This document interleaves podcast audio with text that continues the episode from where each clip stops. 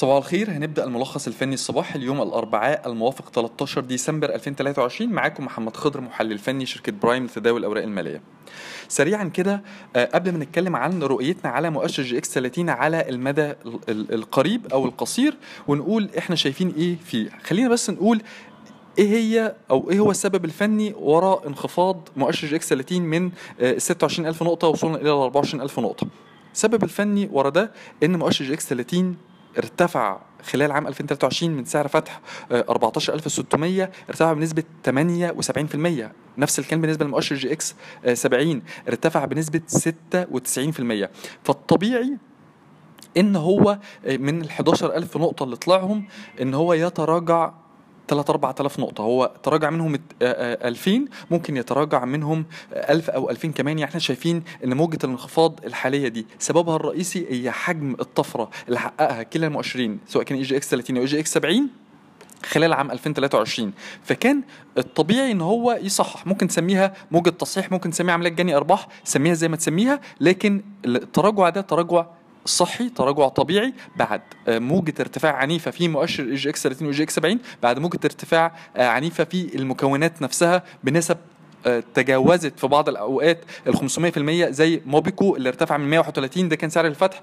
وصولا إلى ال 810 طيب نرجع بقى للمدى القريب. طب إحنا شايفين إيه؟ شايفين بالنسبة لمؤشر EGX 30 عنده ال 24000 كسر ال 24000 آه، ممكن موجة الانخفاض اللي بدأت من ال 26000 إن هي تمتد لمنطقة الدعم ما بين 23 إلى إلى 22000 لكن إحنا شايفين إن ممكن يكون حدها الأقصى من وجهة نظرنا هو ال 22000 وبعدها تبدأ موجة ارتفاع تانية آه، جديدة قوية لل 25 ثم 26000 بالنسبة لي مؤشر EGX آه، 70 آه، موجة الانخفاض اللي بدأت من 5500 وصول إلى 5100 حوالي 400 نقطة. ده برضو طبيعي. طبيعي ليه؟ زي ما قلنا إن مؤشر EGX 70 ارتفع خلال عام 2023 بنسبة 96% ف الطبيعي إن هو يتراجع. طب موجة التراجع دي ممكن تمتد لحد إيه؟ ممكن شايفين على المدى القريب من 5000 ل 4800 وعلى أقصى تقدير ممكن تمتد لي ل 4600 لكن الجدير بالذكر أو الأهم حاجة تحطها في اعتبارك إن مش كل المكونات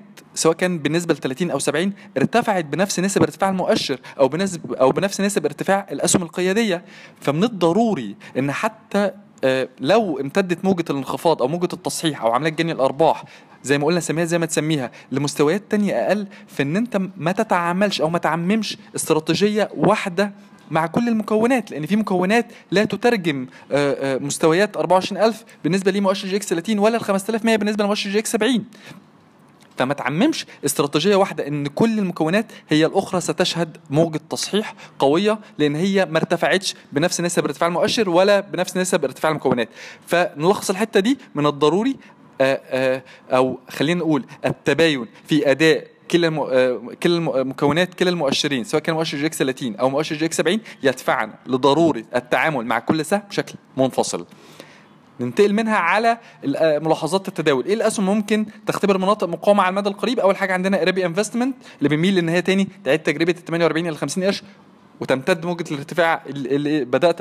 اللي بدأتها خلال تعامل جلسة امبارح رؤيتنا عليها إيجابية المطورون العرب بنميل إن هي تستهدف الجنيه 40 الجنيه 50 على المدى القريب رؤيتنا عليها إيجابية. Aspire Capital بنميل إن هي تستهدف 39 ل 40 قرش رؤيتنا عليها إيجابية. القاهرة للزيوت والصابون كسرت 27 قرش وبنميل إن هي تختبر منطقة مقاومة قوية ما بين ال 30 ل 31 قرش رؤيتنا عليها إيجابية. أما بالنسبة للأسهم ممكن تختبر مناطق مقاومة ولكن على المدى القصير أول حاجة عندنا مصريه الدواجن. بنميل إلى انتهاء موجة التصحيح اللي بدأتها من 6 جنيه وربع حوالين ال 5 جنيه 50 5 جنيه 40 وترتد منها تاني ل 26 36 رؤيتنا عليها إيجابية. مصر الجديدة. شايفين إن كل تراجع لمنطقة الدعم ما بين آه، ال 11 جنيه ل 10 جنيه 50 ممكن يكون بمثابة فرصة بناء مراكز شرائية بميل إن هي تاني تعيد تجربة ال 11 جنيه 50 ل 11 جنيه 90 ده كمستهدف أول على المدى القصير. رؤيتنا على مصر الجديدة إيجابية. ابن سينا شايفين إن هي التراجع ل 3 جنيه أو لو امتد لي ال 82 بمثابة فرصة لبناء مراكز شرائية مرة أخرى رؤيتنا عليها إيجابية شايفين ممكن تعيد تاني تجربة 53 ل 3 جنيه 70 ثالث حاجة مينا بنرجح إن هي تتماسك حوالين مستوى الدعم السنوي الحالي عند الجنيه وتعيد تاني تجربة جنيه 15 جنيه 25 رؤيتنا على مينا إيجابية. أما بالنسبة للأسهم ممكن تختبر مناطق دعم ولكن على المدى القصير أول حاجة عندنا مصرف أبو ظبي اللي بنميل إن هو يصحح أو موجة الانخفاض الأخيرة دي تمتد لمنطقة الدعم ما بين 35 ل 34 رؤيتنا عليه سلبية طالما هو يتداول أدنى منطقة المقاومة بين ال 37 إلى 38 جنيه. شكرا.